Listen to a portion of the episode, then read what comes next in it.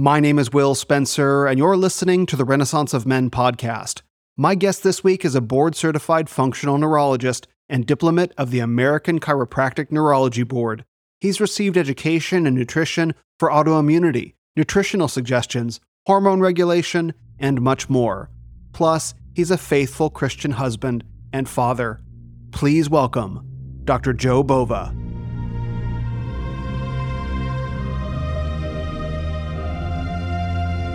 You are the Renaissance. Okay, so we're one week into 2024, men. How are your resolutions doing? How many times have you used that gym membership you purchased? Have you been tracking your calories? Cut out the drinking, except for those one or two on Saturday? Cut back on the carbs? In other words, are you winning, son? Of course, I'd like everyone listening right now to be shouting an enthusiastic yes, and I'm sure some of you are, and if so, well done. But naturally, there are other men and women who stumbled out of the gate, and I think there's one big reason why lack of support.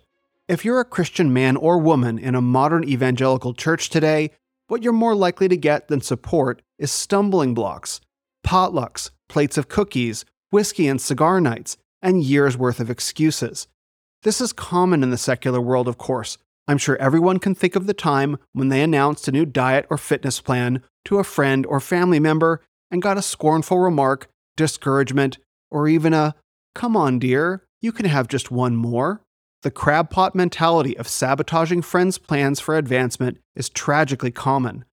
But inside the Christian church, we're supposed to be building each other up. 1 Thessalonians 5:11. Therefore encourage one another and build one another up, just as you are doing. So if a man says to his fellows in the church, "This year I'm going to lose weight and get in shape," what he should hear in response from his brothers is, "That's incredible. How can I help?" And then they take his plate away and strip the carbs off it and maybe throw an extra hunk of protein on. Now, if you're tempted to say, Will, that verse is in the context of building each other up in the faith, not fitness, here is my response. What is the difference? No, really, I would like someone to explain for me, once and for all, why physical weakness and ill health is aspirational for Christians. Why aspirational? Because that is what we have. That is what generations of Christian leadership is producing. And if you propose fitness as an alternative standard, you get pushback. So, therefore, weakness and ill health must be what is desired, not merely what is acceptable. Because I have to be something, right? If I can't be strong and healthy, then I must, by default, be weak and sick.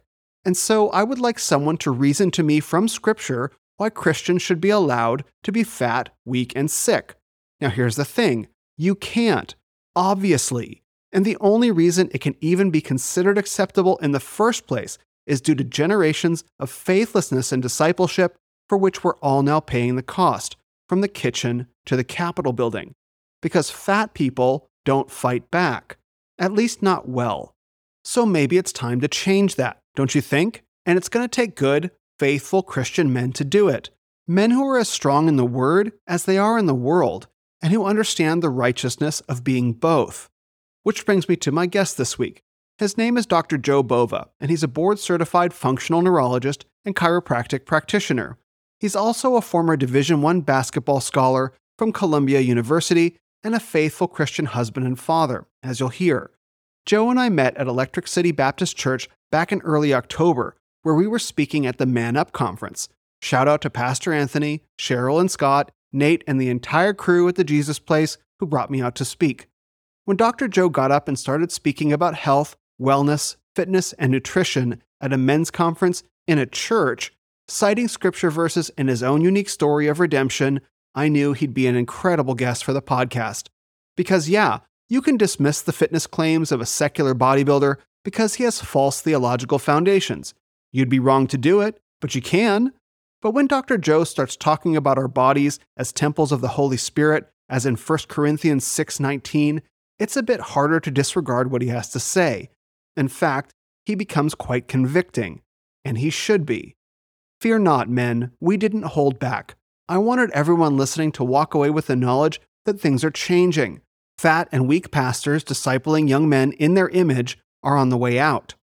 In the words of Stephen Wolfe, author of The Case for Christian Nationalism, quote, "We have to do better. pursue your potential, lift weights, eat right, and lose the dad bod. We don't all have to become bodybuilders, but we ought to be men of power and endurance. We cannot achieve our goal with such a flabby aesthetic and under the control of modern nutrition. Sneering at this aesthetic vision, which I fully expect to happen, is pure cope. Grace does not destroy T levels. Grace does not perfect testosterone into estrogen. If our opponents want to be fat, have low testosterone, and chug vegetable oil, let them. It won't be us. End quote. And so, men, let this episode be my opening salvo on the war against Christian weakness. Are you listening to what Dr. Bova and I have to say? I hope you are. In our conversation, Joe and I discussed a Christian approach to functional medicine, food, genetics, and epigenetics, peace, love, and joy in a doctor's office, gluttony, idolatry, and the brain, the bread that Jesus ate, the four main allergens, and Dr. Bova's 2024 advice for health. If you enjoy the Renaissance of Men podcast, thank you this show more than doubled in size during 2023, and we're getting all warmed up for an even bigger 2024. You can help that effort by leaving a five star rating and review on Apple Podcasts, plus a five star rating on Spotify. And share this episode or another one of your favorites with a friend. Don't forget that my new Renaissance of Men, the Righteous Will Never Be Shaken shirts are now available at Source Christian Apparel. This is my first Renaissance of Men merchandise ever, and it's being sold on a website run by two faithful Christian wives, Julia and Anna, who stepped back from their careers to build stay at home businesses to support their husbands. They're undertaking an incredibly noble effort and living out the great reconciliation, and it's my honor to support them.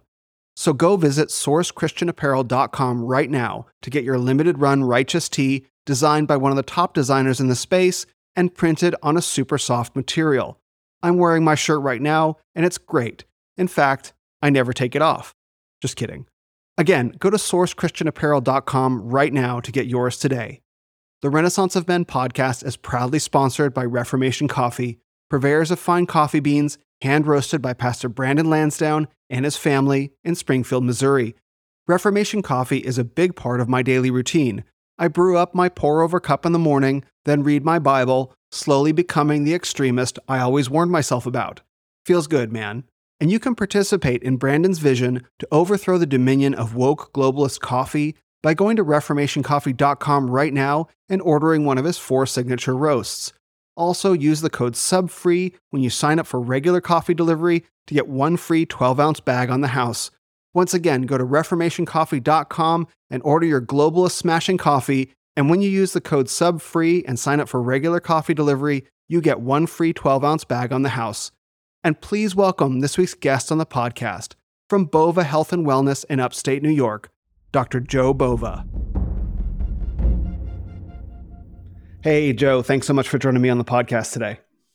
Yeah, thanks, Will. Thanks for having me.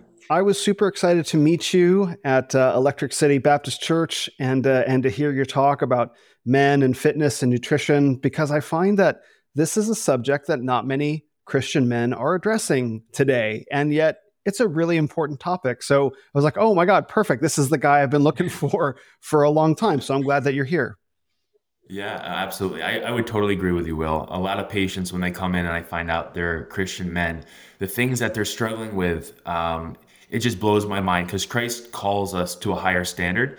And um, the fact that so many Christian men are letting their bodies waste away uh, when we're given power through the Holy Spirit, um, it's it's saddening. So I, I I see this as an opportunity to speak to the masses, right? It's, it's such a, a God-given right, and, and I'm just so pumped and excited to do this. You just you you already just made my year saying all of that. like I really hope all the guys go back and just like, can you go back and listen to that again, guys?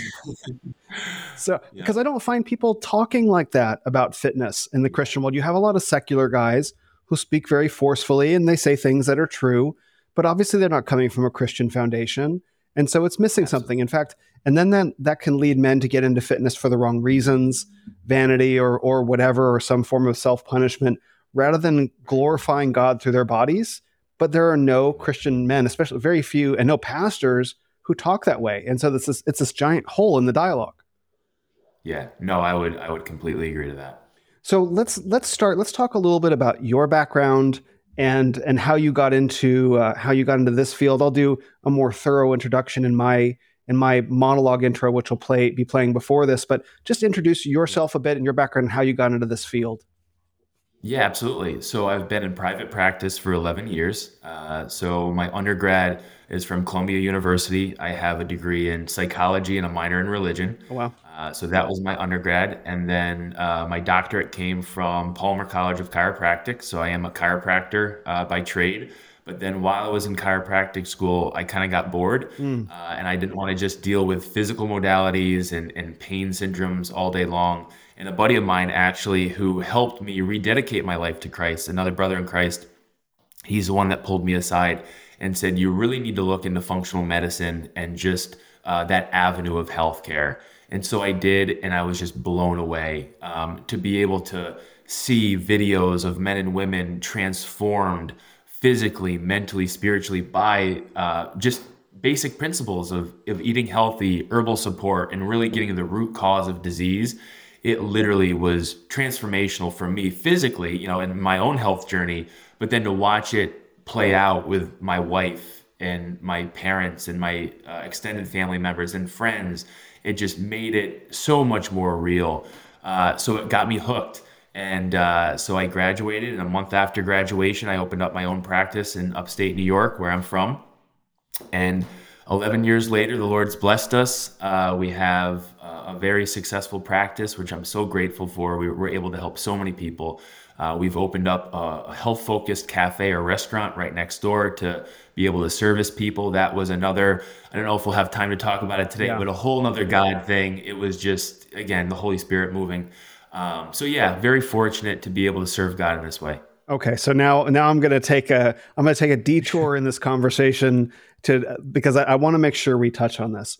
So you're talking about functional medicine and chiropractic. So you've undoubtedly discovered just how much of that world is essentially colonized by New Age Eastern mysticism beliefs. Like and Absolutely. and this is a giant theme for me in my life right now knowing that there's a lot of good information out there about the human body and wellness, but it comes from such a broken foundation and, and has this caboose of an ideology of, of, a, of bad theology attached to it. And separating the meat from the bones is, is really hard. So, like, you're doing this professionally. So let's talk about this for a minute because this is this is a huge deal for me.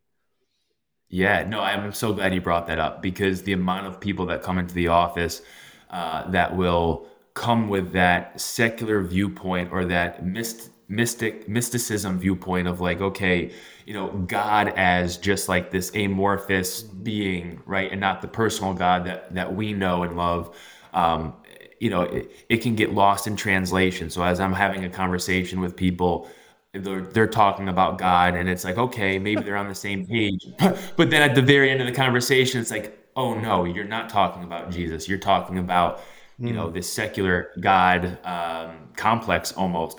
I, I, liken it to almost like a Santa Claus. They talk about God as like this loving thing, this imaginary thing, but no actual relationship. Mm-hmm. Um, and so that's something I found clinically uh, a way for me to be able to reach people. Uh, just from a discipleship standpoint and, and uh, reaching those that are lost is having an understanding of okay this is where things are physically with your body but then we need to branch that into the the spiritual as well and let me introduce you to the god that i know i know you know they're thinking oh well it's the same god and, and just being able to have that conversation uh, is, is really an amazing amazing thing because there's more i feel like there's more people out there now that are in this um, they're searching for this functional medicine this this kind of concept of whole well-being, uh, holistic healthcare, and they have this deep yearning for the spiritual as well as the physical. Mm-hmm.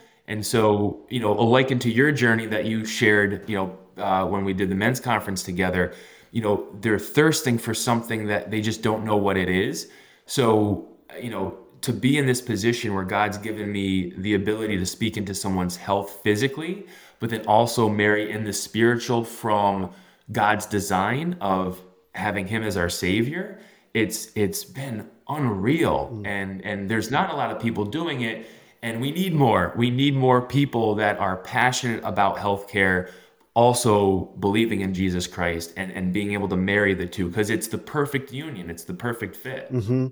So there's a couple there's a couple questions that I have. So the first is about how you find it goes when you're in a session with a patient and they're talking about one god and you're talking about a totally different god and they discover that like we're talking about two different things and sort of that that evangelizing moments that's one set of questions and then the other set of questions i have is about um, is about let's say modalities or different or different treatments that that are again colonized by this kind of new age secular world.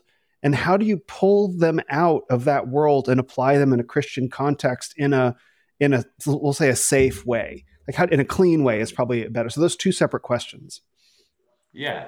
So as far as uh, the evangelizing aspect and um, figuring that conversation out uh, certain people it's you know when you when you try to dig deeper it's almost deer in the headlights mm-hmm. you know look where it's like okay you know we we we're trying to get on the same page or at least i'm trying to show them that you know you're searching for a god that's great let me introduce you to the god that i know and that you know and so i'll oftentimes just share my personal journey you know how how christ grabbed my heart and and that um, i feel like it doesn't matter what profession you're in from an evangelism standpoint that's what draws people right? God gives us each our own story and there's a reason for it to reach those that that he calls you know in our in our in our path. So um, i find sometimes it's again deer in the headlights where it's like okay god hasn't prepped your heart yet so i'm not going to force feed you something because god's the one doing the saving it's not me.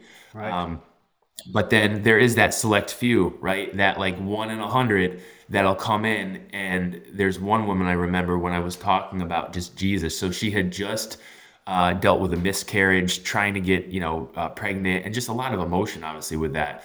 And um, I was able to share a part of my testimony with my wife as we dealt with infertility and miscarriage. So again, God was able to use that. And when I when I started talking about Jesus and just the peace that He gave me, Will, you should have. It was just it was sobbing, mm. like the the deep ugly cry that we all know and that we've all been there. Um, and it was like wow, like that hit a heartstring. Mm-hmm. Now, I have no idea if she accepted Jesus, you know, but I do know that hit that God had prepared her heart in that instance to hear something from me. I don't know what's going to happen of it. I do know God doesn't waste anything, right? He doesn't waste any conversation. And so prayerfully that is going to help this woman find Jesus, but things like that honestly, that's what keeps me in this profession. That's what keeps me going is conversations like that where it's like, yeah, you know, helping people's bodies get healthy, that's awesome. But at the end of the day, salvation is what matters, right? Mm-hmm. We, it's it's it's our, our eternity that that matters. So um, so yeah, it's a very interesting dynamic. Like I said, there's way more people that get turned off that then that actually you know respond right. to it. But it's well worth that one in a hundred for sure. Mm-hmm. Um, and then as far as the modalities, so that that's tricky because. Yeah the age we're in is is the age of social media, podcasts, and YouTube.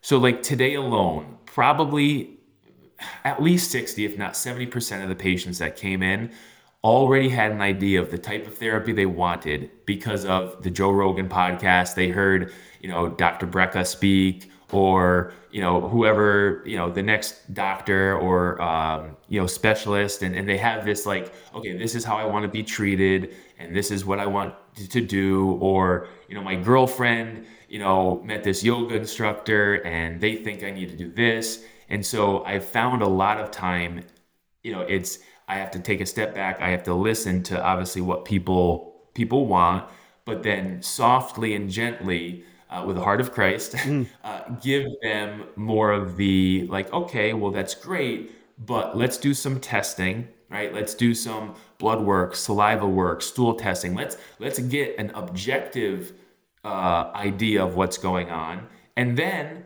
if the yoga instructor is correct or the guy on YouTube is correct in, in their modality and they're thinking maybe we can do that. But let's first get some objective data to work off of and I find that's a great icebreaker because people can't argue results. Mm-hmm. Like we can't argue black and white. And so if it's staring at them, it's like, okay, well, this is what's going on in your body. from here, these are the things that I know how to do.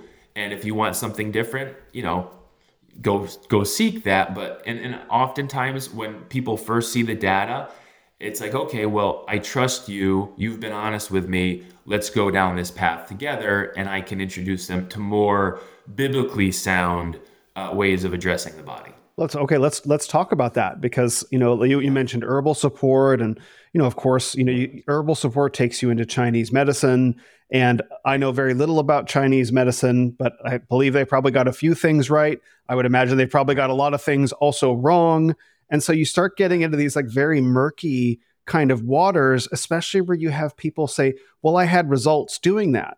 It's like okay, so then you yeah. get the conversation about well, you know, the, the, science, but then you get the conversation about like, well, science says vaccines are good for you too. And so it, like it just becomes this bramble field where it's like, I, I can't, I, I have trouble sorting it out in my life. I'm so grateful that you get to sort it out professionally. So, like, if you just want to spend the next hour talking, I'll just sit back right, right. And, listen, and, listen, Yeah. This is my everyday. So, whether I'm doing a podcast or talking to you know, talking to a friend, like it's, I joke with my wife all the time. I never have a time off. Like we have been on vacation before and people find out what I do for a living. And it's like, okay, they ask me a million questions for the next two hours. So no, I, I love doing this. I love shedding light on it because I truly feel like it's a gift God's given me mm. uh, to go into a realm uh, that, to your point, again, has historically not been a biblically sound area, or at least in America, it's been transformed into this mysticism and yoga influenced Hinduism mm-hmm. kind of Oriental realm. Um, so, kind of along along what I was mentioning with objective data. So I feel very strongly you can't argue nutrition. Like you can't argue that food is medicine. I, you know, mm-hmm. I don't care where someone's background is. Food is like I, I, I don't want to say it's common knowledge because there's been some practitioners that have argued this with me, but I think most of us would agree what you put in your body is important, mm-hmm. right? So that's where I start. It you know at the at the ground level with patients is nutrition. Now from that, there's obviously varying viewpoints. Like you know, every day, it's like, oh, I'm a I'm a carnivore, or I'm a vegetarian, or I'm a vegan, or I want to do a paleo diet, or this or that. So the way that I've kind of tried to structure my practice and understanding and teach people is we're all different, right? And so we all come with different genetics and we all come with different epigenetics. Epigenetics are stressors that turn on our genes, mm-hmm. right? So epigenetics would be something like trauma. So was was an individual abused growing up? Um, you know, were they adopted and didn't feel love right from you know get go uh, when when they were born? Uh, other epigenetic stressors would be like uh, stress at work? You know, is there is there a boss that you hate? Do you have a poor relationship at home? You know, things like that are what turn on genes. And another form of of epigenetics is the food that we eat, right? Mm-hmm. And so if we're eating foods that our bodies react to, that's going to turn on these epi these genetic markers and we can develop different diseases. Yeah. Now, in my mind, the thing that makes most sense nutritionally is to test your hypothesis. So if we know, okay, there's certain foods that have a higher potential of an individual reacting to. So something like soy, for example. Soy is a very uh, typical allergen for people, right? That's like one thing that'll kill me. If I have soy, I feel like death. Mm.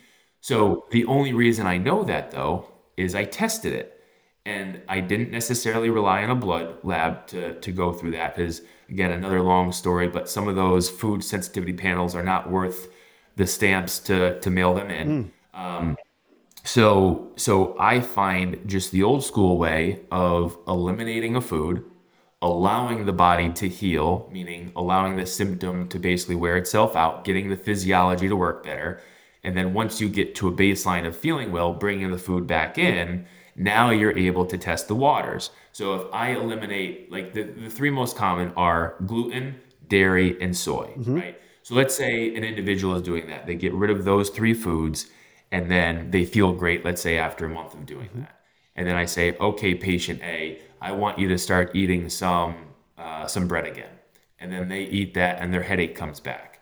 Well, again, common sense says if the headache went away, you started eating gluten and it came back again, That's probably a food trigger. Guess you what? probably should eat that. Right, right. It- no surprise there.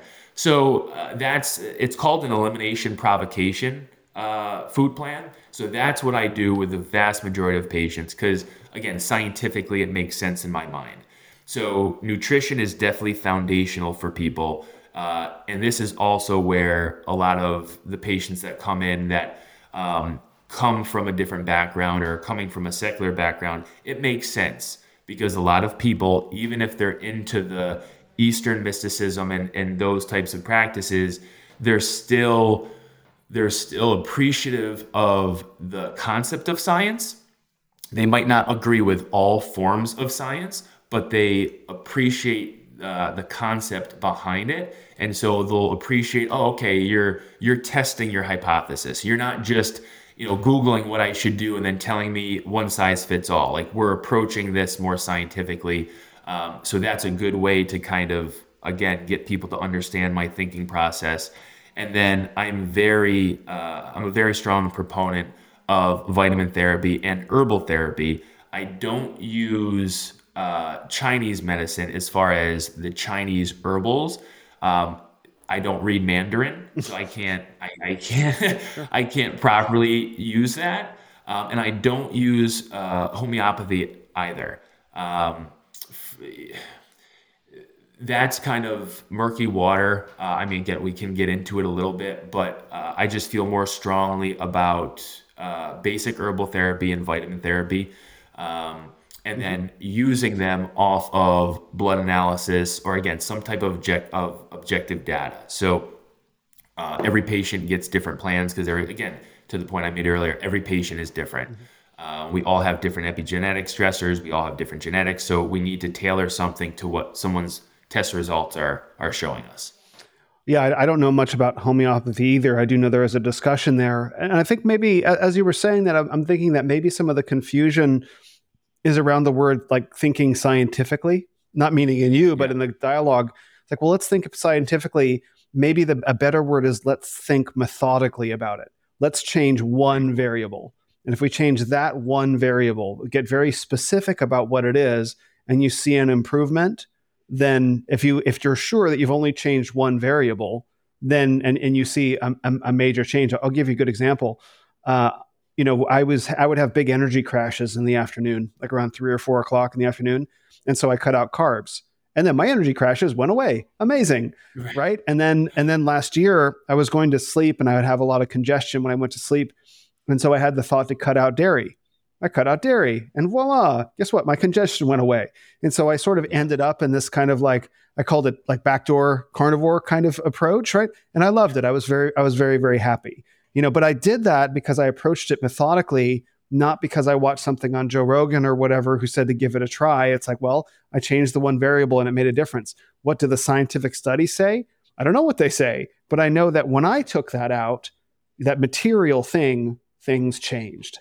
And so I think that's a better way of thinking than like the the science, whether you have outsider science or insider science i don't know but this this one specific material thing i did made a difference Yeah, and I would totally agree with you. I guess when I was saying the scientific method, so to your point, Right, the yes. methodology methodology of testing a hypothesis, I would agree with you. The vast majority of of the alternative side of medicine, they either claim they haven't researched or they don't want to do the research because they're afraid of the results that they potentially would get, which would you know change, let's say, some of the medical uh, establishment or what what they're uh, pushing. Yes. Yeah, absolutely. And and I think that there's an argument to go both ways where it's like, yes, of course, the mainstream medical establishment, you know, like CDC, we're talking about that. Like, yes, obviously there's a lot of corruption there, right? And and it- that's that's beyond doubt at this point. And they've established rig- rigorous protocols that they've that people have paid to circumvent,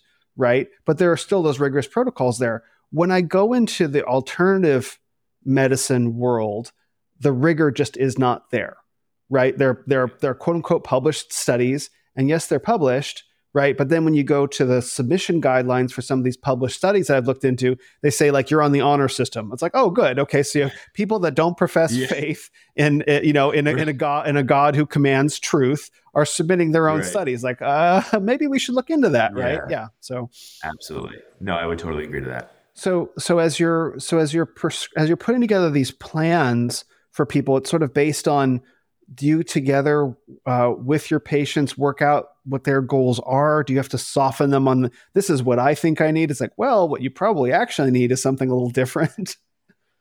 Yeah, I mean, so I guess so. Yeah. Um, uh, so no, I, I think the majority of people that are coming in, they're coming in. I'm the last stop for them on their medical journey. Like they've been to eight different practitioners. Oh, wow. You know, both medically minded and alternatively minded. Like they basically, you know, they're at their wits' end, and they hear from their sister-in-laws, hair, you know, stylists that you got to see this Dr. Bova guy. And so when people come in, there's already a level of trust because they I don't market at all, Mm. right? Like my marketing for the last 11 years is just God healing people. Like that literally God is keeping me in practice because he is healing people every single Pretty day. good marketing. Right, right. Uh, Like it's a it's a it's a it's a win-win. So so when people come in, I don't have to like talk them into anything. It's like, okay, I heard from uh, their family member or whoever that basically I need to come see you. And everything that I try to do, again, I try to make it make sense from a, a, a method standpoint. And again, people can appreciate that. And there's a level because I'm coming at them with a clear conscience and a heart of Christ, they can feel peace, love, and joy in the office. Like we have like we have Bible verses, scripture all over our walls. Like when people walk in, it's laughable the amount of people that walk in. They're like, "Oh wait, are you a Christian?" Because we have First John like just printed on our wall in huge one one by one letters. Like they're they're huge, uh, one foot by one foot. Like they're monstrous. So like so there's no hiding behind it. So when people come in, there's I think a level of peace that they're already feeling. So there's a level of trust. There's a level of um, uh, just synergy, I guess, that they feel in the office, and they might not know what it is. Uh, some of the Christians that come in immediately like, oh, I can just feel the presence of the Holy Spirit. It's like, Amen, you can. Um, and so, yeah, I, I don't think there's a lot of fighting. I think people just trust the process, and again, results speak for themselves. So that's, I think that's, yeah, it's been a blessing. Praise God for that. I, I wish that I knew of more businesses, especially especially professionals, where you could walk in and you could see scripture verses printed in big letters, you know, and you feel and you feel that it's not just like decorations. You know, it's like no, we mean this, right? We, I think we need a. I think America, the Christians especially, could use a lot more of that. You know, a lawyer's office, a doctor's office, an accountant's office. Like this is our foundation. Like what a world, right? Yeah, right. Absolutely. No, that that's one thing that we we have never hid behind. And and this is something like, you know, as I was preparing my heart for this conversation, Will, God just kept speaking to me uh, about the fear of the Lord, right? Like, so that's one thing we don't hide behind. Like, the only thing I fear, reverent fear, is God, right? Like I don't fear man. Like I literally don't. So like when people walk in, they see that sign. There's people that have come in, you know, that that are like, oh well, aren't you afraid of like if someone turns you in or if someone said like, no, I'm not. I, I truly am not. Turns you in? Um, and uh, well, yeah, like again, I live in upstate New York, so you know we, yeah, like okay. so again, like people can mis construe like, oh, you're forcing something on them. So I'm already coming at people from an alternative medicine. So I'm already considered, you know, a quack, a charlatan, a scam artist, you know. And so if if the right person, or I say say the wrong person, you know, comes in, they could misconstrue that. So um, so yeah, I mean, again, we don't hide behind it. We're not fearful, and um, I, I feel like the nation in general, we've lost our fear of God, right? Again, we we go to the influence of that Eastern way of religion, thinking of God as just Santa Claus, like as this just kind of thing that's out there, uh, this amorphous God, and and we lose that personal relationship, and with that we lose the reverent fear that the early church had. And when the early church had that reverent fear for God, they were casting demons out, they were healing. I mean, I was reading in Acts, you know, people were just walking by Peter's shadow and they were getting healed, you know, or touching people. Like this is this is major stuff that all started because they had a fear, a reverent fear of God, and He was able to give them the Holy Spirit, and miracles happened. So I just, again, maybe a tangent, but I just, the, the, fear of the Lord is absolutely what I stand behind in the office. No, that's definitely not a tangent at all. I think these are all things that, that all my listeners would really want and, and need to hear because, at least speaking for myself, my experience in the medical field and the alternative medicine field is very much not that. Like the fear fear of God, like first of all, the medical field, the mainstream medical field, the secular medical field doesn't even believe in God. It believes in evolution, right? Right. So there's no presence of God, and the alternative medicine God is is specifically designed in such a way that there is nothing to fear because that God is essentially a, an all loving woman. You know, the notion of sin and, and all of that is replaced by karma, which is like, no, I'm not mad at you. I love you. There's consequences, but I love you. And so the notion of being afraid of God and God's law doesn't exist in the alternative medicine world.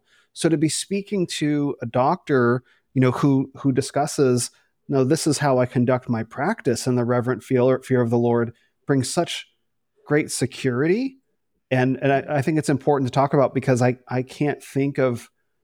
I mean, I can think back throughout my many experiences going to doctors and how much more reassurance I would have had if I knew that doctor actually feared God and and walked in, in his precepts and statutes. What sort of different treatments would I have received, or would they be prescribing? Yeah. What would what would their approach to the very field be very different than I think from what we get.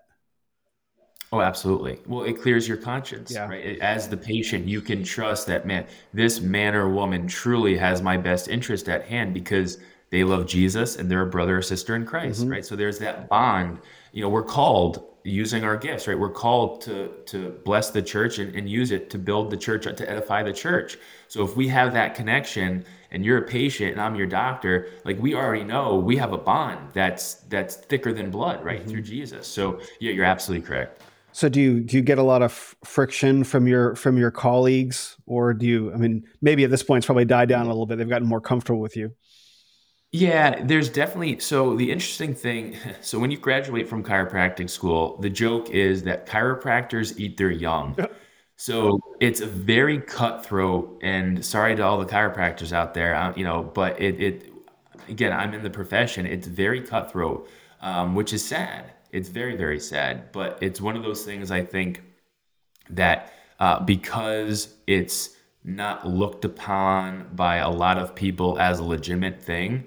Uh, it's it's almost again from a secular standpoint, people try to put you down to try to make themselves look better. Oh, nice. Um, you know, well, yeah, thanks. Um, but uh, and that's I again that's I'm making a generalized statement. It's not everybody, but it is something that I found as a general rule that there's a, there's a lot of almost jealousy within within the um, uh, the chiropractic field. And then as far as where I'm practicing, colleagues from from a medical standpoint, there's very few that will have a conversation with me. Mm. Um, I mean, I can't even tell you the names that I've been called by some very, very uh, prestigious uh, clinics and and uh, medical professionals across the country.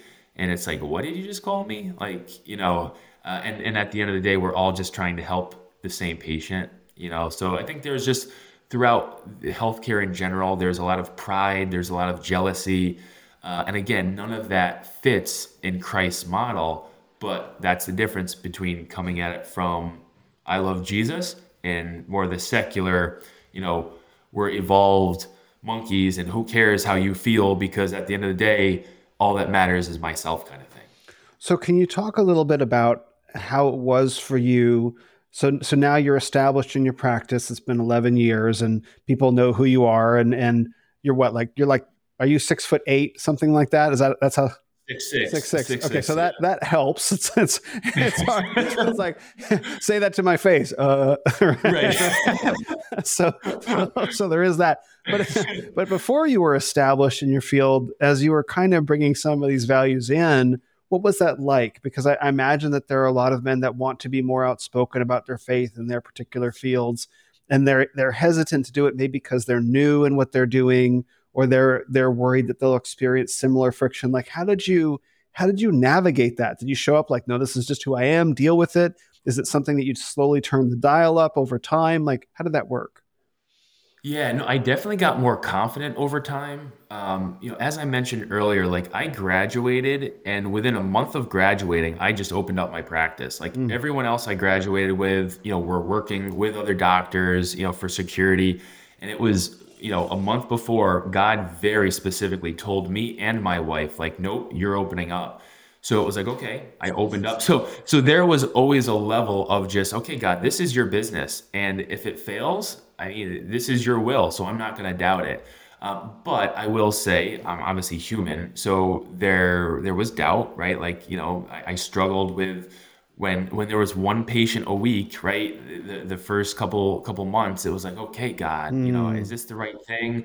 And then I found myself you know, not sacrificing my beliefs, but um, kind of trying to appease patients, not trying to step on anybody's toes. You know, it wasn't, you know, now, again, 11 years in, it's like, I don't care. Like, you're going to get what you get. I'm going to pray with you, whether you like it or not. There's a Bible on my desk. Like, if it offends you, find somebody different, you know, because God's been very gracious to us. And I don't have to worry about new patients because He continues to bring them in. So there's a level of, uh, as I've become uh, longer in practice, there's a level of confidence that God's get, been able to give me because of His blessing. And but yeah, definitely early on when you know again one patient a week, and I've got a wife to take care of, and Mm-hmm. you know a new business, and a lot of questions you know floating around. There definitely was a maturity that God has brought me through along the process. And it's not like you're handing out like gospel tracts with your prescriptions. No, no, no, no. No, no, no, no, no. Right. But, No, but it's go ahead. yeah. No, no, it, it's just it's. I think my wife reminds me all the time. It's it's it's the way you present yourself, uh, and it's the love that you show someone, and the fact that if they bring something up, I'm not afraid to talk about Jesus, like at all, or I'm not afraid to tell them about my experiences. I, I can't I can't tell you how many times people have come in. I see a lot of women and the amount of miscarriages and infertility like like literally it is it would blow your mind. Like blow your mind how many women come in with that. And so, you know, going through that myself with my wife and at the time wondering, God, why would you allow this to happen? Why? And now being able to see two two children later and seven years later like joe this is why um like things like that like, i think people appreciate uh, i'm honest with them i'm open with them and you know so many times people are like wow doctors never opened up or doctors never like talked about their personal life. And it's like well i'm i might have letters after my name but i'm still little joey bova. Like I, i'm a normal person. Like i, I want to have relationship with patients because jesus had relationship with people. Hmm. And that's how you reach people is through relationship. So i think people feel that and and that's I guess the form of my evangelism or ministry is just being open and honest with people and really showing them just love. See, that's really beautiful because I I remember the times when I've been in, in a doctor's office and they and they it wasn't like this when I was a kid, but lately doctors have become unapproachable. They've become agents of the medical industrial complex. You know, I, I often talk about we don't have a healthcare industry, we have a war on illness industry, and you know, your body is the battlefield that they want to deploy various weapons in, which is not the same as like, no, I'm looking to talk with a human being who could help understand me as a human being, not a not a mechanistic system, right?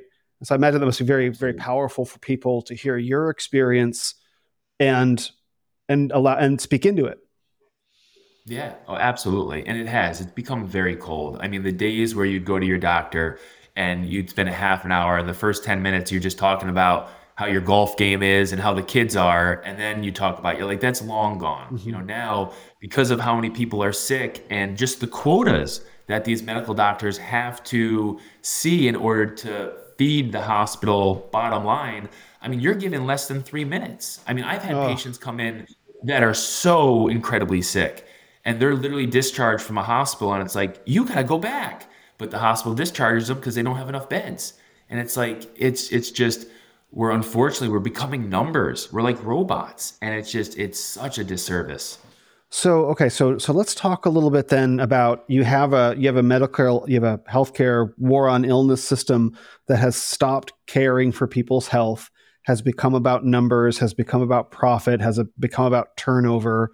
you know, and the latest and the latest gadget. And what we're talking is about a far more uh, human centric system, God centric system, God glorifying system. And so and so into that space, you're you're offering advice, you're giving prescriptions, like uh, you're you're constructing healthcare plans. So let's land this in in the Christian sphere. You know how how you tend to speak to people who are inside the church, the problems that you see, and the and some of the general uh, the general plans that you put together to kind of start moving in a more practical direction for people listening. Like, okay, like what can I do in my life? Yeah, absolutely. So the first thing is we have to understand that our body is the temple of the Holy Spirit, mm. right? Like bottom line is right. That, that is it. Amazing. Like that if if you take that seriously, right? Like when we gave that men's conference, I, mm-hmm. I read out of the Old Testament how uh, the uh, the Jewish people like if you desecrated the temple or or you did anything like you could have been stoned to death like that that was God's holy place like that was the temple and so today we know there's no longer a building of brick and mortar. We are the temple of the Holy Spirit. So if we're doing harm to ourselves knowingly, like you're spitting in the face of our creator. Mm-hmm. Right? That, that's a serious offense to the point of people were stoned for that back in, in the, the early uh, Jewish days. So like, so that is the first thing is if I'm talking to a fellow brother or sister in Christ, we have to agree on that. If we don't, we don't then then i'm not the doctor for them right? Because it, we're not going to come to the same agreement uh, as far as our, our treatment protocols. But if they do and the vast majority do uh, agree that okay first and foremost yes my body is the the uh, temple of the holy spirit. I need to take care of it.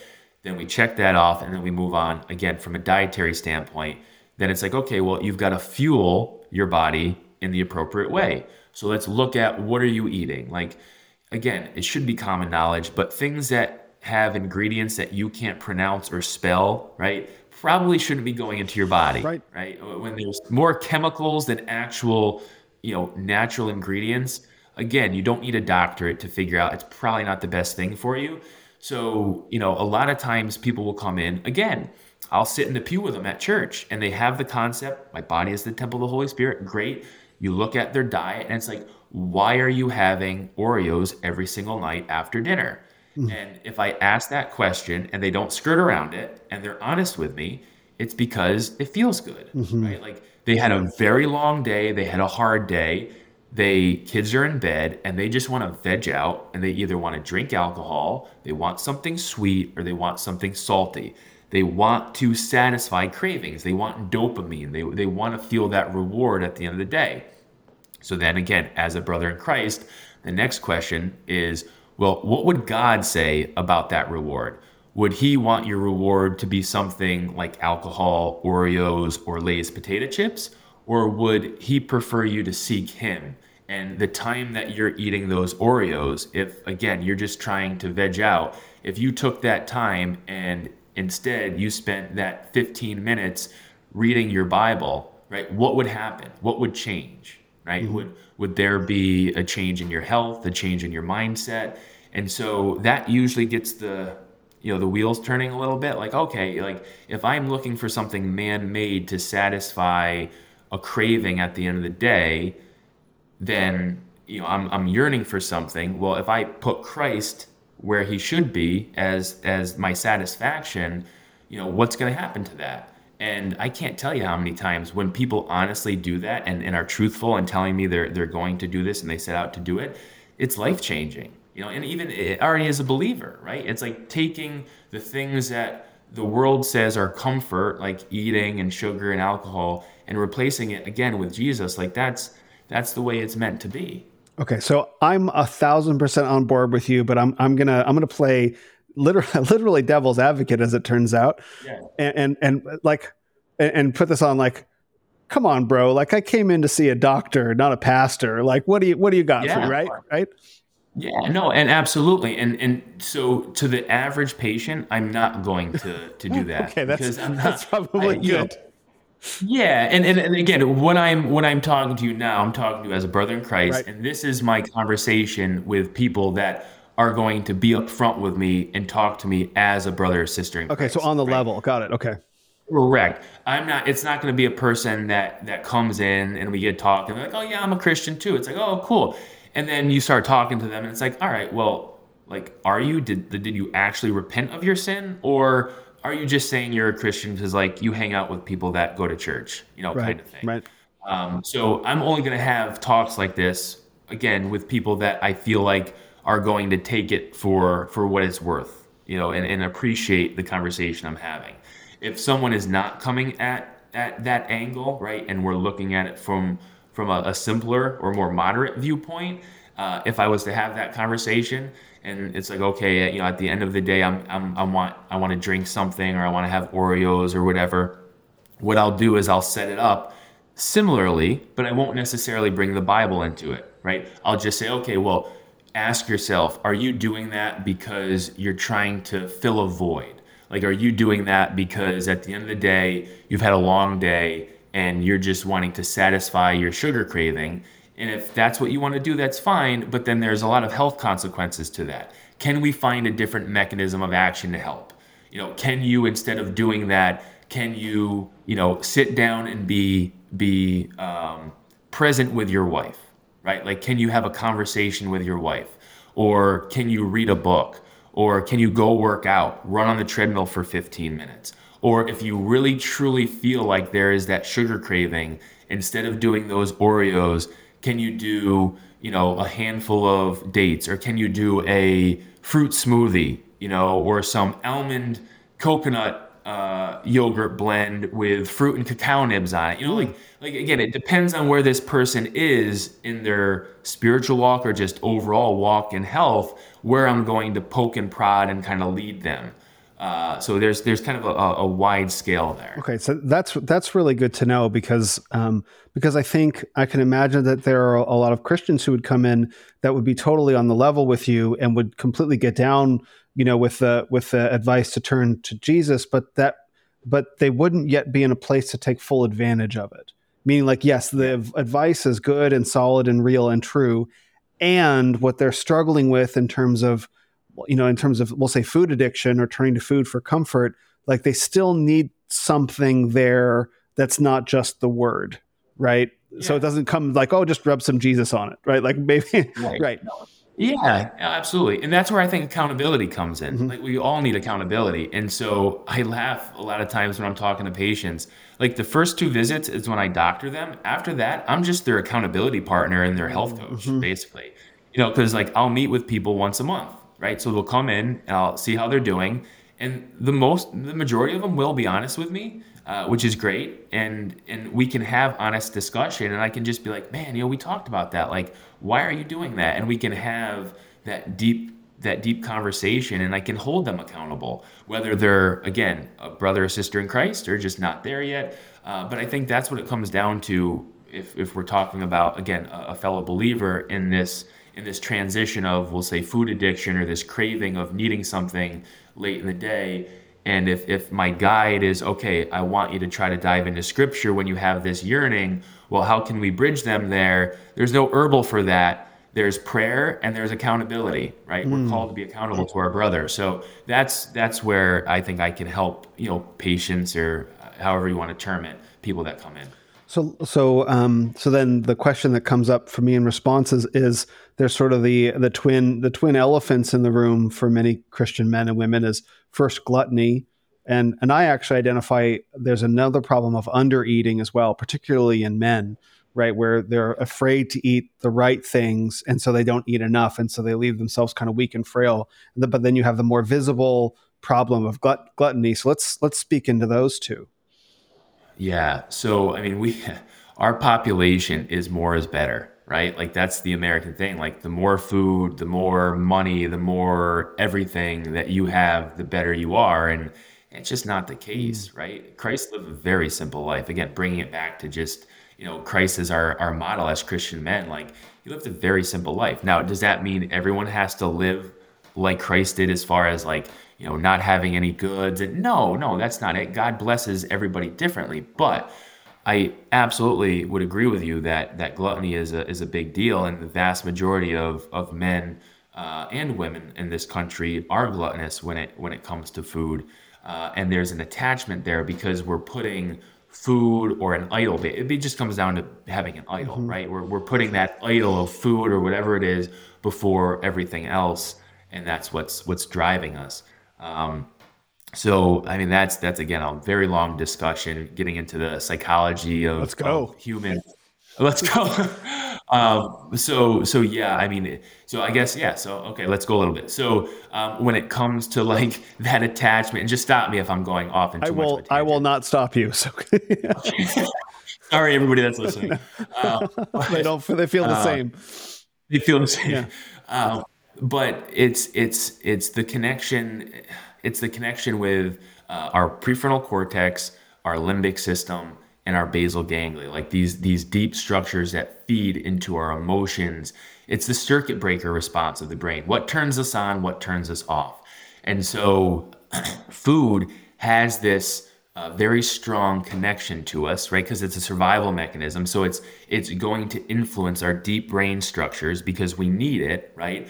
but the food that we're getting is not the food that we quote unquote need, right? What marketers have figured out is if you lace something with sugar or an artificial sweetener, it's going to light our brains up and it's going to make your midbrain and your limbic system and your frontal lobe go bonkers. So now you're creating these addictions and you're creating these things that people don't don't even know they have. And it's in an infancy. Like I literally had a patient yesterday, a mother came in her daughter, she said, after three days of birth, right, breastfed, she said, after three days of birth, this girl would scream constantly, like uncontrollably. And it hasn't stopped. This girl is now five years old. She has such a strong addiction to sugar that it's literally like a drug addict. Mm. Like this girl will bite, will punch, will do whatever it takes to get candy from her parent. Like it, one of the worst cases I've, I've ever heard of but it shows you the track of of the human brain when when we get these these chemicals that that are in the food. It drives us to want more. So it's prepping us at an infancy all the way to our deathbed to want more food want more sugar. And and again it's just driving this cycle. Um, so it, it's literally it goes down to the foundations of how our brain works. And and some of the smartest doctors on earth are actually, uh, uh, or I should say, some of the most uh, intelligent people on earth are the marketers of mm. some of these corporations, these food corporations, because they know how to get to the psyche and the deepest parts of our brains to get us to want uh, what inherently is going to kill us. Wow. I mean, that's I, I've I've spent time thinking about the psychological mechanisms behind the use of food as comfort right? The discomfort, like the literal discomfort that comes from just simply being still and present and then wanting to turn to something, whether it be food or video games or porn or all the different things that we can, alcohol, nicotine, like all the different things that we can be addicted to and the psychological mechanisms behind it. But the, the food one seems to be one that's so socially acceptable today like cigarette smoking is less cool. Alcoholism is less cool. Porn is of course secret but it's very not cool. Video games like less cool. But like food seems to be the thing that people can indulge in and no one can say and, and you can see the results of it and no one can say anything about it which i think is or you risk the relationship if you do.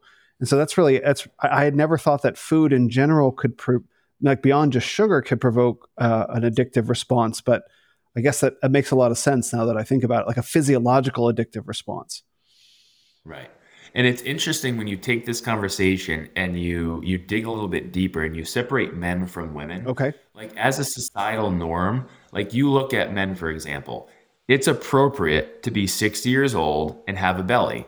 Like in America, uh, like that's the norm. Yeah. Right. And it drives me nuts too. Like it drives me nuts. If I hear one more person come into this office and say, "Oh, well, it's just age," I'm gonna lose it because because people just blame age and it's like oh this is a societal norm. Like i'm 60 years old i drink a beer every night because i'm stressed i eat x amount of you know whatever fried food or fast food and i'm supposed to have a beer belly. And then it's like well no what about the 90 year olds that are still running triathlons? Like they don't have beer bellies. And it's like oh well they're one in a million. It's like well Ugh. what happened to this this they got like this mind shift?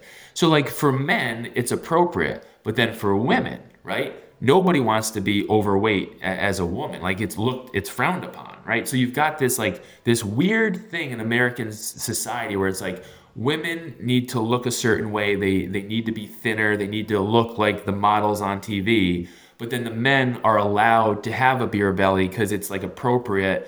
Um, you know, there was this one video I saw uh, on on social media one time where this guy was interviewing women uh, and showing pictures of like, okay, if you had a chance to date this guy versus this guy, like which guy would you pick? And so like one picture was this very macho, like buffed out, like muscles everywhere guy, and the other one was like like your average Joe, we'll call it. Mm-hmm.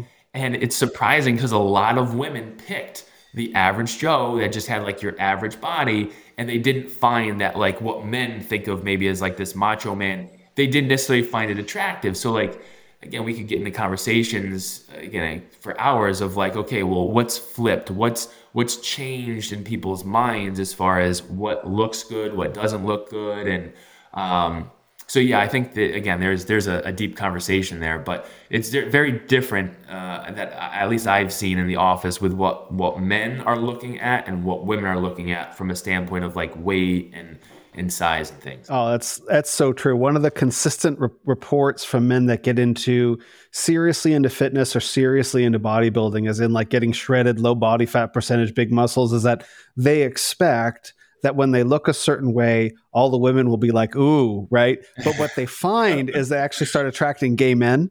Like that's a oh, that's a that's a meme that goes around in that yeah it's it's pretty it's pretty funny because wow. the the standards that women have for men is a lo- what they're looking for and there are also memes that go around on Twitter that validate what you said that they have men in different stages of fitness and I mean it's a it's a Twitter poll so do with this what you will but what's what seems to come back is women prefer men that are like physically larger, but the body fat percentage isn't quite so important. It's the physical strength component that's important, not necessarily the low body fat component. So like obviously not beer belly, but like they're not looking right. for the for the carved up eight pack, right? Like that's less yeah. important than like can you pick me up and carry me out of a fire? right? Right. Yeah. Yeah. Primitive kind of concept. Yeah, yeah. That's that seems. I mean, that's just a you know that's Twitter and social media data points, but it, it makes sense. None of that is meant to be an excuse, guys. Like, don't hear it that oh. way. well, oh, Will said on on his podcast.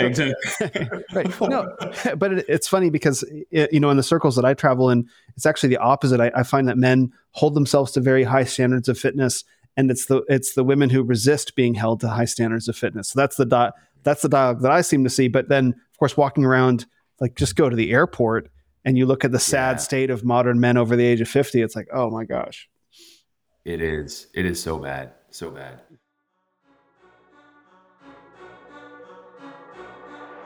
Men if you're pursuing physical fitness to any meaningful degree you know one thing. You need a trainer.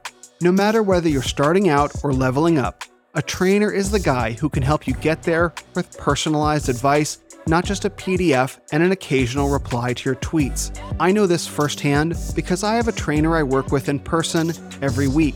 He's a good friend I've known for more than three years. We met back at the start of COVID in the same Telegram fitness group that ultimately led me to start the Renaissance of Men.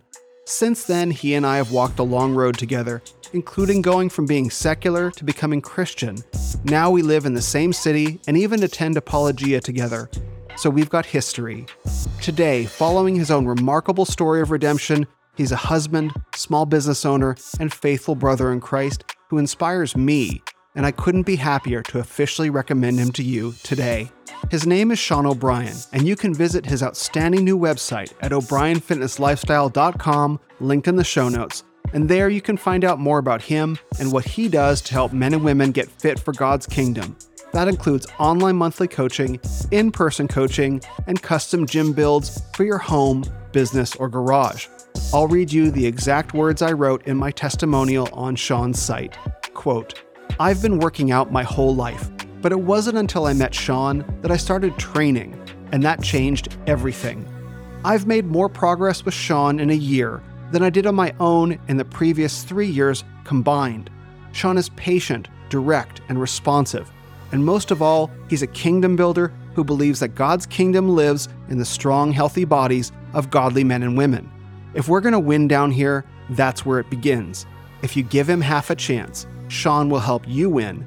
He did for me. Hallelujah. And I mean it, which is why Sean is also the head trainer for the Renaissance of Men and the guy I send my clients to. I keep telling men to stop lone wolfing it, thinking they can do it on their own, and that's especially true in fitness. So now, at the start of the year, sign up with Sean. You can visit o'brienfitnesslifestyle.com to find out more. Again, visit o'brienfitnesslifestyle.com, and that's O'Brien with an E, to find out more and get fit for God's kingdom today. And I'll see you under the barbell. And I know we didn't touch yet on the under eating you had mentioned. Yeah, too. yeah, yeah. I don't know if you want to talk about that, but that's another huge. Again, a lot of men will come in eh, with these like, because a lot of the patients I see are in that age gap of like 45 to 55, 60. Oh, wow. You know, and so they grew up on the food pyramid, right? Is like that teaching them how to eat, which again was disproven like within a month of it coming out, but nonetheless, still they still teach it. Uh, but so their mindset is still like, oh, cholesterol is bad, fat is bad, sugar's okay as long as you, you know, don't have like the real sugar. Aspartame is better. It's like you know they're they're they're brainwashed, but with that concept comes don't eat as many calories which again if, if we're looking at men uh, wanting to have healthy muscle mass wanting to have healthy brain function healthy hormone health you need protein and you need fat period like you need it and you need it in good sources and you need enough of it so when men are like oh yeah you know what i'm, I'm really cutting my my meat content down or i'm not going to have any cholesterol or whatever in actuality, you're basically telling yourself, I don't want any testosterone. And there's going to be people listening to this, and you're probably going to get a lot of angry people that are vegan bodybuilders, maybe, or or people that eat, you know, no. No. Okay. Well, Maybe well, one I my podcast. yeah. Right. Yeah, I, I see that. Um, but there's people that argue this with me in the, in the office, and it's it's one of those arguments like, you know, I'll have it if they want to, but it's it's at the end of the day, we end up agreeing to disagree uh, because my stance is not going to change, and theirs tends not to change either. But it's I feel very strongly that we need animal cholesterol. Period. Plant sterols, which is the plant form of, of cholesterol, just are not going to do the same thing for us physiologically as as animal protein. And so, as men, again, active men, the way we're intended to, right? The Lord tells us we need to work, right? Paul, they- were tent makers, like they they worked. Uh, so we need to be manual and, and and do things. We need to move our muscles and and and and uh, build muscle. So in order to do that properly, we need fat, we need cholesterol, and we need protein. So when we undereat, we're basically demasculizing ourselves because we're not allowing our body to physiologically reach its potential. Uh, so yeah, under eating I think is is a big thing, or at least not eating the right types of calories. I think is a really big deal. Yeah, the uh, the anti-protein brigade, the anti-cholesterol and anti-fat brigade, like that was my whole childhood growing up, right? Yeah, like not even anti not anti protein, but like oh, fat and cholesterol are bad. Of course, they, they Right. didn't point out that like dietary cholesterol is very different from blood cholesterol, right? Like these are not. Yeah, you don't want cholesterol in your bloodstream, but that doesn't mean that you're going to have high cholesterol because you ate, you know, because you ate steak, right? Exactly. In fact, isn't it because of like seed oils or isn't it because of like high fructose corn syrup converts to cholesterol in the bloodstream, something like that? They yeah, so it comes down to inflammation. So like anything that creates inflammation in the body is going to spike the cholesterol level because cholesterol is used, it's it's released from the liver to heal damaged tissue. So like if you're having high fructose corn syrup and you're having a lot of the seed oils, like they create inflammation in our bodies. So with inflammation comes higher cholesterol levels. So yeah, I mean it's 100% related uh, to to bad food and, and not bad food the way they think of it is like high cholesterol food. It's really the the inflammatory foods, the trigger foods that are creating this cholesterol mess. And so these are the the packaged foods, the the brand name foods and stuff like that. Okay. Right. Exactly. So yeah. So it, it yeah. Go ahead. Oh, I was just going to ask you. uh, Now seems like a good time to talk about your cafe, which is, I mean, like perfect, perfect timing to bring that up. Like, I'm curious. I I didn't get to visit it while I was in upstate New York with you guys, but like, I'd love to hear more about it. Yeah, so that brainchild was purely the Holy Spirit. So Uh, my wife and I uh, were living in an apartment complex across the street from where our office is now. We were in uh, Latham, New York, which is a, a busy area in upstate around the Albany area. And uh, we had just been asked to leave uh, the office space by the landlord because he was he was able to find someone that was willing to spend more money. Uh, yet he never asked us if we wanted mm. to, uh, if we were willing to. So again, at the time, it was like, "What do you mean? You didn't give me an opportunity?" But this was God working, right? He God didn't give me a chance to close the door. So it was like, no, we have to leave. So we had a couple months, and we were in uh, the apartment uh, complex across the street. And I had just woken up, and God had put a vision in my head to move my office to this where I currently am in Scotia and to open up a health focused cafe to serve our patients and just to help people eat healthier. And so, you know, I was like, okay, well, you know, any decision I've ever made when it comes to business, I've always asked my wife to pray on it, we fast on it, and then the Lord will speak to us. Hmm. So at the time my wife was breastfeeding our first son, he was months old at that point in the living room. So I walked out, and my wife is Allie. I said, Allie, uh, the Lord just gave me a vision. I want to talk to you about it. I want to pray over it. And she said, Okay, well, I, I was just looking out out the window, and you know, I noticed there's a sign out there, and I feel like we should open up the office and a cafe to help people eat healthy according to your plan right here across the street and Will, I like flatline. Yeah. It was like, are you kidding me? Like, talk about audibly from God. Like, like that, it, just like, I was like, Allie, we're praying immediately. Like this, like God literally just told me the same thing. We hadn't spoken. Like, again, it was just purely the Holy Spirit. It was divine. And that's why I, I don't, I'm not afraid like to lose the office or the cafe because I'm so, so, um, confident that this was God's leading. And so that happened. We moved the office. We opened up the cafe the August of COVID. So like right at the heat of COVID, when you had to be six feet apart and masks and and that was that was a mess because you know uh, we weren't the biggest fans of of all that. Um, and uh, and so that was that was tough, but God saw us through that, and it's been almost four years now uh, and our doors are still open. We're serving the community. We cook uh, allergen free meals for our patients so patients can get gluten, dairy, soy, uh, and corn free meals. Um, you know, we use honey and maple syrup for all our baked goods. Uh, salads, soups, you know, frozen dinners, like acai bowls. Like we really have a large gamut of, of food to really try to help people learn that healthy food can taste good, A, and it makes you feel good right? Like it doesn't have to taste like cardboard and you know it's not going to just give you the runs because there's a ton of kale in it. Like it, it can actually make you feel good. And uh, so yeah it's it's been a blessing i think to a lot of people and it's been a blessing to us as well to be able to serve the community. One of my favorite restaurants here in phoenix probably my favorite restaurant is true food kitchen which is based on andrew weil's you know anti-inflammatory stuff i will i will eat there every day of the week because it's delicious food that that it, it it's incredible tasting and i walk out feeling like this food wasn't trying to kill me like a lot of exactly. you know what i mean Exactly. Absolutely. Like we've all been there. You go out to eat, like you go to TGI Fridays, right? And one of these chain restaurants, yeah. and you leave, and it's like, oh my goodness, why did I do that to myself? Like, I haven't been there in over yeah, a decade, yeah. but like you know, when patients come in, it's like, where did you go to eat? Like, yeah, of course you're not feeling great because, like, you know, what did you have there? So, yeah, no, food absolutely makes a huge difference. I remember when I was growing up, I would go eat at Chili's, and I remember Chili's yeah. like didn't used to be bad, and then sometime I don't know in the past twenty or so years, all the food at all these chain restaurants started looking and tasting like plastic.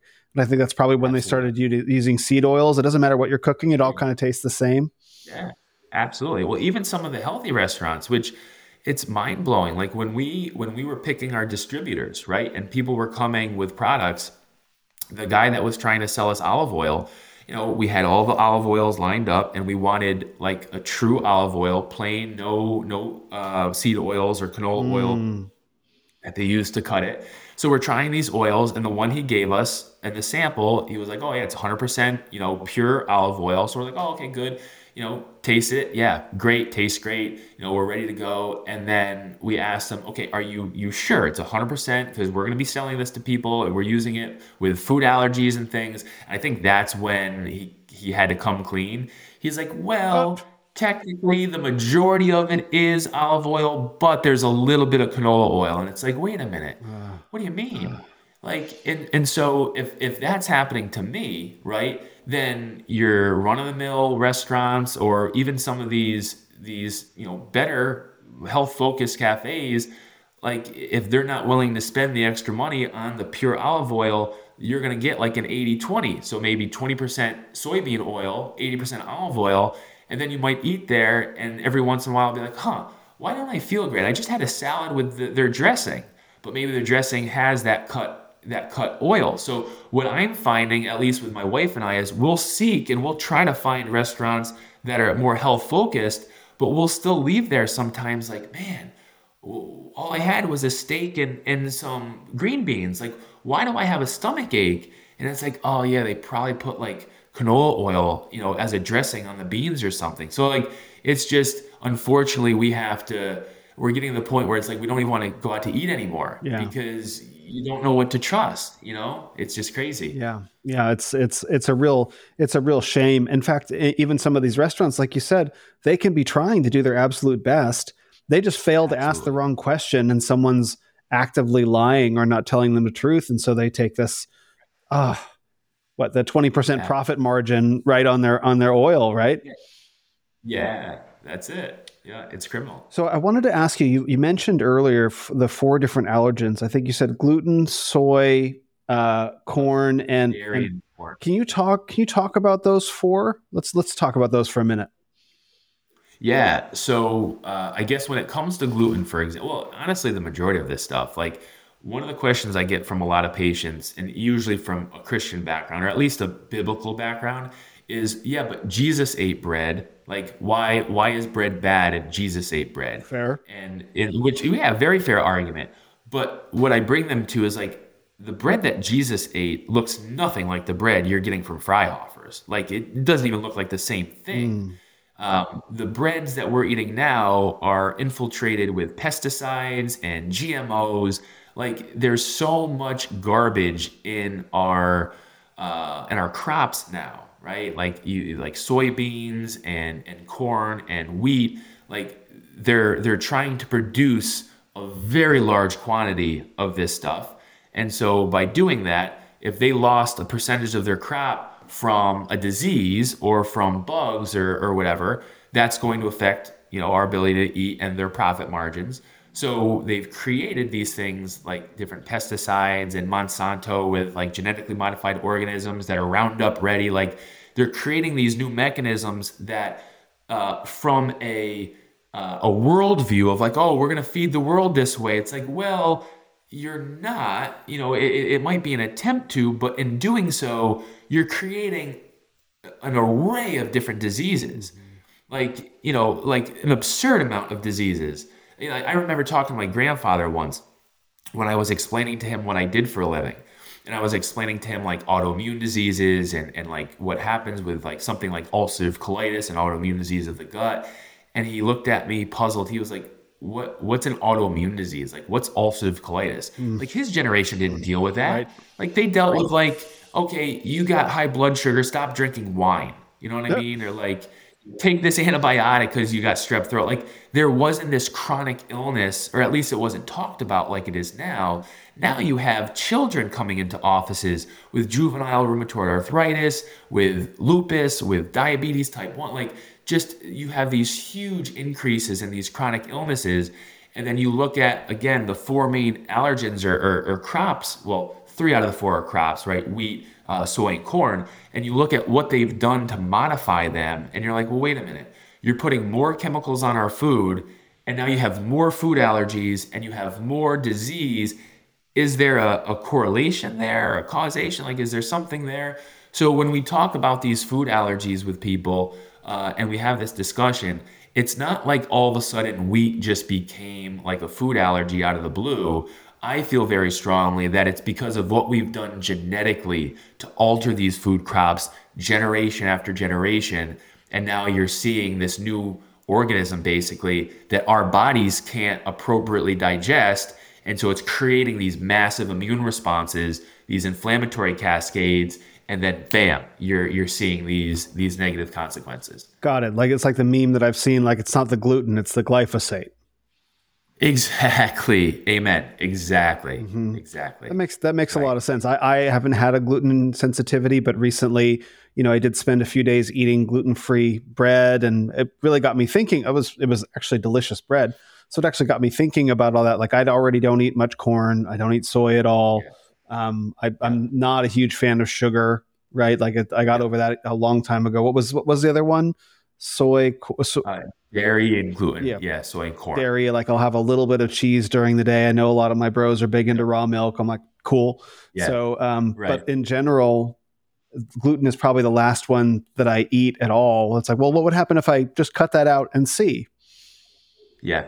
Right. Yeah, no, that that tends to be the biggest one. And to your point, that glyphosate and and just the genetically modified components are are big because you go over to Europe, like there's so many patients oh. that will come back from like Italy or something and be like, like I had pizza and I didn't feel bad at all, like at all. And it's like, huh? And then they try to have a nice slice of Brooklyn style pizza here, and it's like, well, now it gives me diarrhea again. Like, what's the difference? It's well, you go to Europe and they ban a lot of the chemicals that we use, you know, on our crops.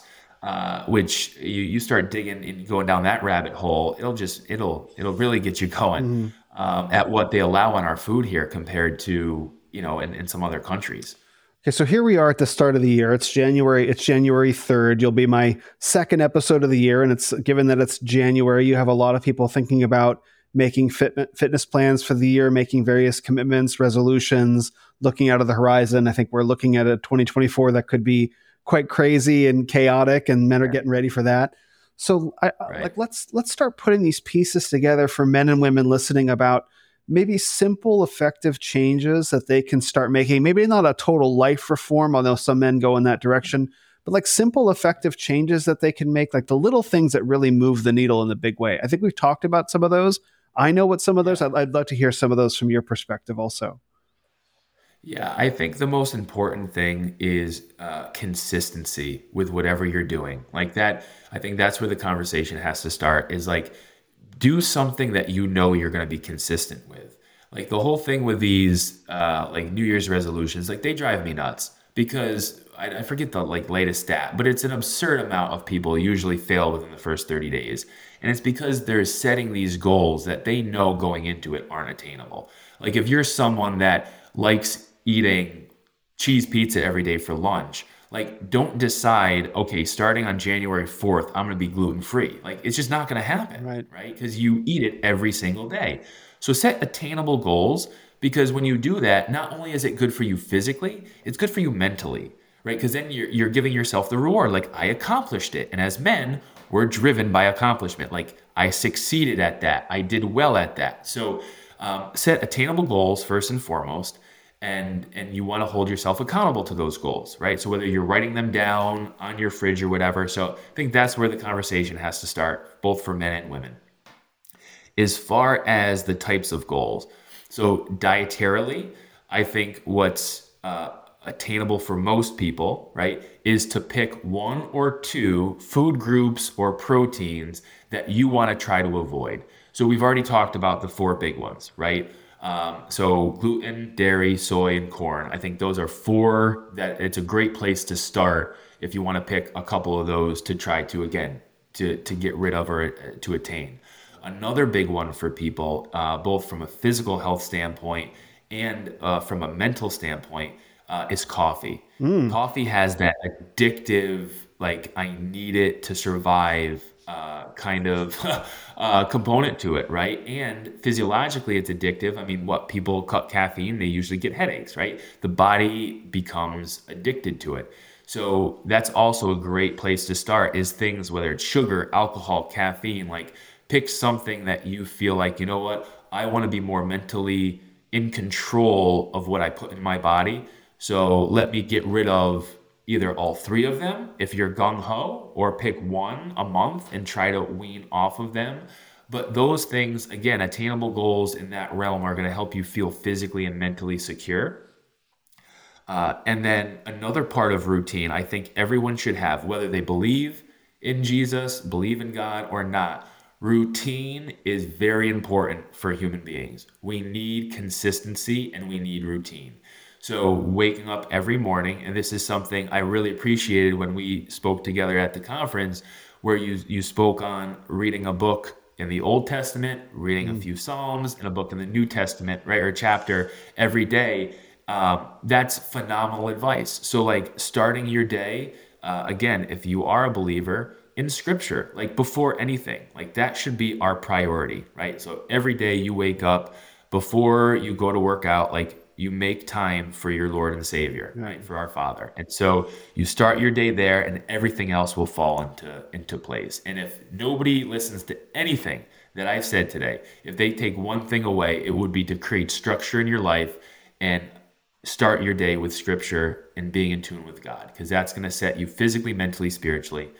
Uh, and then making the changes, as we said, from a dietary standpoint, with trying to get rid of something again attainable trying to get rid of one of the main allergens or main proteins that can cause inflammation trying to get one of get rid of one of those addictive or uh, mentally stimulating things like sugar caffeine uh, and alcohol. And then from a physical more like working out standpoint again uh, do something that you know is attainable. Don't say oh i'm going to wake up at 5.30 every morning and i'm going to work out for an hour and a half if you've never worked out in your life. Right. Again, probably not going to happen, right? But depending on where you are, do something. Again, especially as men, like we were created to work and move, right? We're created to do things, to be productive. Don't just wake up and go on your laptop and start working because, oh, I want to be productive today in your pajama pants. Like, no, like move your body, do something, push something, lift something. I don't care if it's you go outside and you walk up and down your driveway for 30 minutes, right? Like do something either outside or in a gym that's going to be physically demanding, that's going to put you out of your comfort zone and and and help you physiologically build muscle or stamina uh, uh, or a combination of both. So I think I guess as a as a overarching summary, I think that's a great place to be. And my last point is don't be afraid to get testing done. Hmm. Like if, if, you're someone that hasn't been to a doctor in 20 years, and I'm speaking to myself, like I'm a guy, like I don't like going to the doctor. Like as men, we like, oh, we got it under control. I'm just gonna rub some dirt on it. Like, no, like it, it makes sense that, you know, we should take care of ourselves. And if if you have questions of like, oh, where's my testosterone levels? Like, do I have the right levels of hormones and things like that? Like, it's not afraid to get testing done and seek advice. So I think that's something else as men we need to not be ashamed. Like if we if we need help in that area. I love I love all that about all that advice. I think I think men need to I think men and women both need to to hear that because I, I we started out the conversation talking about the secular approach to fitness, and it can be very much like all or all or nothing, all in. You see the amazing transformation videos, and you see the coaches, and you know you see people just you know uh, David Goggins and you know Jocko Willink being up at four thirty, and like awesome. You know what I mean? That's that's fantastic. But like that's that's something that yes, you can brute force yourself into it, but you're just as likely to, to do damage to yourself and your relationships unless uh, if you don't know how to extend yourself proper grace in terms of like what am i really ready for? What can i really sustain instead of like well i'm going to finish this year and do an ultra marathon. I maybe maybe and, and, and praise god if you if you want to do that just but i I, th- I find that without a christian foundation without a concept of patience without a without a without a, an understanding of of doing things in a godly way men are just as likely to push themselves too hard and burn themselves out. Of course, Christians can still do that as well, but if you don't understand where your foundation is and you put and you make your identity in the world of fitness and you make that an idol, it becomes very it becomes dangerous in multiple ways very quickly. I love that you use that term identity, right? Because mm-hmm. that's what so many people do, right? It our identity is everything and if someone you know works out that can as a christian even that can very easily become an idol or yeah my identity is i can bench press 350 pounds and people notice me at the gym and that's I look a certain way or, or, or whatever. And yeah, it's a very slippery slope that as believers we get caught in all the time is is losing our identity. And I think that's a ditch. This this is why I'm really grateful to have this conversation just in general because when like there's there's been a conversation in uh, Christianity and the in reform circles in the in the world that I'm in about men and fitness and the need for men to begin pursuing that. And the objection that comes up very quickly is vanity, right? Like, well, I don't want to work out because I don't want to get vain. It's like, oh, well, well, slow down. Like before you worry about driving the car into the ditch, like you're already in the ditch. You're not doing anything like, but there's a ditch on the other side of the road. Well, well, yeah, but like you don't drive into it, right? right? So where are you? where are you placing your identity? first and then get up out of the ditch and start driving. It's like, well, I don't want to get out of the ditch because I might drive into this other one. It's like, well, can you get on the road, please? Absolutely. Start somewhere. Yeah. Excellent. Absolutely. Excellent. Absolutely. And, and one thing I wanted to add also is, you know, uh, Reformation Coffee sponsors this podcast, but you know, one of the things that I really like is that I as that I know that the guys there they would actually agree with you on the on the moderating caffeine intake because they also come from a Christian foundation. And I wanted to make a joke like, don't listen to that advice, guys. But actually, yeah. in reality, like it's very easy to overdo caffeine, and a lot of people do. And I would rather personally like drink less, ca- drink no caffeine if you're addicted to it be mindful about your caffeine intake. Like that's more important than how much you're spending.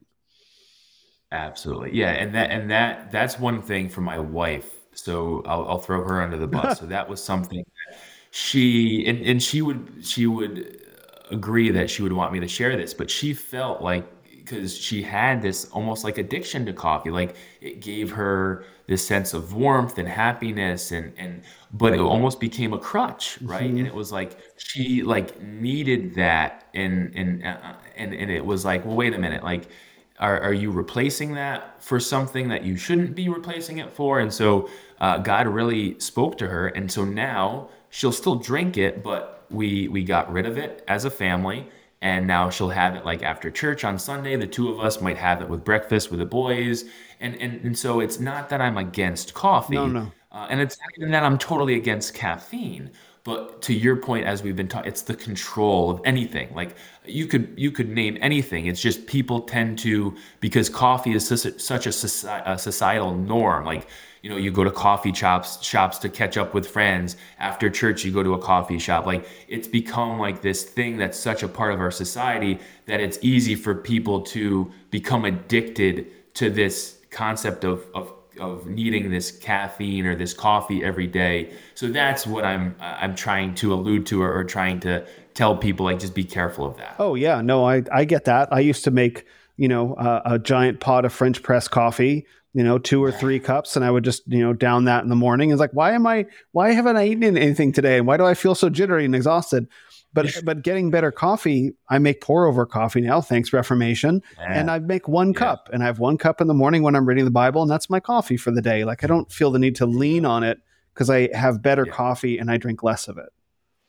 Amen. There you go.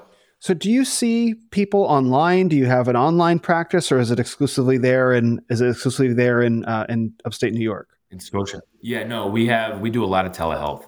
so a lot of telehealth. Um, we're actually uh, hopefully going to be seeing more patients down in the Florida area as well. I'm going to be uh, potentially starting up a practice down there. But right now, we do a lot of telehealth. Uh, so we have patients all across the country uh, West Coast, East Coast, North, South. Uh, a few years back, uh, we had patients in seven different countries. Uh, right now, we don't, but yeah, we see people all over. Well, I, I certainly will be sending a lot of people your way, and I, I think well, it's it's hard to find Christian men, Christian doctors who talk about these things and talk about them from the right foundation and talk about them so openly about their with their faith. I can't think of anybody really. Right. I mean, I don't. I, maybe you know of maybe like are there are there podcasts that you listen to or magazines you read or websites that you read? Like, where do you go for reliable? I mean, anyway, shaking their head. You're shaking your head. So you know, there you go. Yeah. No, I like it. There really, there really isn't. Oh, wow. Like, there's not many, and, and and even if there are men that might claim, like, obviously over the last hour and a half, like we've had a pretty open discussion. Like, there's not many other men that are in my profession that I think would have as open of a conversation as we just had. Mm. And you can see I'm not bashful about it. So like I found trying to have the conversation with a lot of people, it's it we don't get very deep on it. And so yeah, I think it's just it's shied away from and maybe it's just in my area because again, upstate New York tends to have this uh, this anti-Christian feel to it. So people, you know, might be afraid or apprehensive about sharing their faith with with patients and things. But there's not many out there. You know, there's uh, there's one naturopath who actually was a patient of mine, Brian Trainer, uh, who is now a naturopath out on the West Coast in San Diego, who loves Jesus and um, is not afraid of it. He's you know he's someone that I know we could have a conversation like this, and who I, I really respect. Um, and then there's a few men in my church that are medical doctors, uh, one of which uh, runs a, uh, a practice, uh, a telemedicine practice, who, again, I know would not be bashful about presenting his faith and having a conversation about Jesus. But it, it's very few and far between. You know, again, it's it's I can you know maybe count three to five people that I know in my circle that would have a conversation like this. I mean, that's a start, right? That's three to five more right, than right. I think. Oh, absolutely. Yeah better than zero absolutely yeah well that's that's really that that's great to hear because i think we're going to need more and more men like you and your friends speaking up because at least the what i'm aware of is, is christians are beginning to ask questions like can we trust any aspect of any institution anymore? And, and the answer generally seems to be no. Not even sports is safe anymore. Sports music you name it. And so but when we're talking about health and, and, and health and wellness right and and thriving like physical thriving like not just not just fixing problems but cultivating true health which are two different things where do we go for good information from individuals that we can trust right who, who have the same foundation very rare but that there's anybody out there is actually is actually really encouraging especially as we start thinking about systems of sovereignty and independence from from other institutions like that's a that's a big deal it absolutely is. No, and it is. It's it's a disservice to the people, right? To the population of people that are that need not only health but need to be able to trust their practitioner. And, and and that's really i guess what we're talking about is people don't have a trustful source that they can go to uh, to be able to say okay yeah you know is this person coming to me with a, uh, an open heart and open mind? Like are they do they have an agenda behind it? Like are they just trying to get my money? Are they just trying to push a certain you know practice on me? Because uh, it's there's more of that unfortunately than there are people you know like us that are that are trying to you know come at things with truth. Uh, so it, it, confuses a lot of people. So um, just know uh, there are people out there right? I'm not alone. It might take a while to find us but we're there. And i think the the way to really judge someone's character um, is you know how open and honest are they uh, about not just about like like their health practice and stuff but about themselves. Like if you ask somebody you know uh, about some personal things. Are they open to talk to you about it? Are they giving you good examples? Are they kind of closed off to you trying to uh, just say well no just take this because i'm telling you to take mm-hmm. it or are they being honest and, and you, you know you can read people. So i think that's you know people have to be able to ask questions and get honest answers and then you know you can you can read if if that information is good or not from the person. Great. So so just as just as you bring things to a close uh, we started out talking about the what we'll call the moral case the moral theological case for fitness for christians. I, I want to land there. I want you to put the pieces together please between like the the biblical call to fitness for men and women. So that men walk away like no i actually have to do something about this because god commands me to. Because there is no explicit command in, in the bible you know like thou shalt be fit. And so like yeah. i mean it's not but i feel that there is a strong moral case many of my friends do as well so i'd like it from your perspective as a man who does this professionally what do you see the moral theological case to be yeah, I think it again it comes back to we are the temple of the Holy Spirit. Like we need to take care of our bodily vessel and in order to take care of it, we need to move it, right? We know that if we're sedentary for any period of time, we lose muscle mass, we lose bone mineralization, so our bodies decay, right? We need to actively push our bodies to grow, just like we need to push our minds to grow our mind. We can't just rest on our laurels. Like we need to read and we need to talk to people to grow our mind. Well, we need to physically move our bodies in order to to get stronger and and and be healthy, truly, to to be physically healthy. So, um, you know, Christ calls us uh, at a higher standard, so we need to hold ourselves to a, high, a higher standard. Uh, so I think you know, from an overarching principle, I think that's really the call right there is like we're the temple of the Holy Spirit. Christ calls us to be examples and, and at a higher standard. And so we should do that with our physical well being. Um, you know, and, and people will sometimes, you know, argue scripture and saying, oh, well, you know, I don't want my physical activity to take you know precedence over my spiritual right. well uh, you know health and and it's like okay well I guarantee you that you're not reading the Bible for eight hours a day. You know what I mean? Like, yeah. if we're gonna go to that level, like we'll go there. Um, Thank you. you know, like yeah, like you know, you know. Anyway, um, so so yeah, I think we all have you know. And listen, I don't work out for very long. Like I'm one of those guys. I wake up very early in the morning. That's just I'm a morning guy. So I'm up at 5:15. I'm reading scripture till about six o'clock. I'm working out for 40 30 to 40 minutes, and then I'm upstairs getting ready for work. So I'm not working out for an hour and a half every day. It's it's 40 minutes tops. So you don't have to kill yourself every day. Like you just need to be able to uh, move muscles, move joints, do something active for a half an hour, 20 minutes. Uh, and, and we all, I don't care where you're at, you have 20 minutes to be able to do that, whether you're, you know, doing it on your lunch break while you're eating your sandwich, walking around the building. Like, if we really wanted to, we could set it at, at, as a priority. Uh, and and so yeah, I think just biblically, we need to hold ourselves to that standard and uh, and realize that um, we set Christ as our precedence.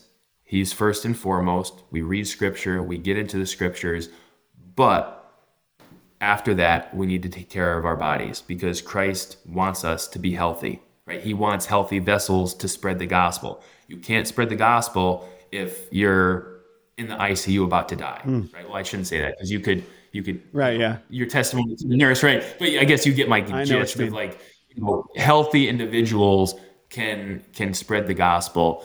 Uh, and and and that's what Christ wants, right? And Our calling is to spread the gospel and to be active, and and healthy people can can do that very well. I love that. A lot of guys will say, well, physical training is of some value, you know, quoting Paul. It's yeah. like, bro, I'm sorry to interrupt right. you in your prayer closet, but come on. yeah. Okay. Well, God bless you, sir. I, I, really appreciate this conversation. I appreciate you. I'm so glad we met. And uh, and where would you like to send men to find out more about you and what you do? Yeah, so if people want to learn more about me, they can just go to our website, uh, bovahealthandwellness.com. Uh, they can reach out to me directly. Uh, my email address is doctor, just drbova at icloud.com.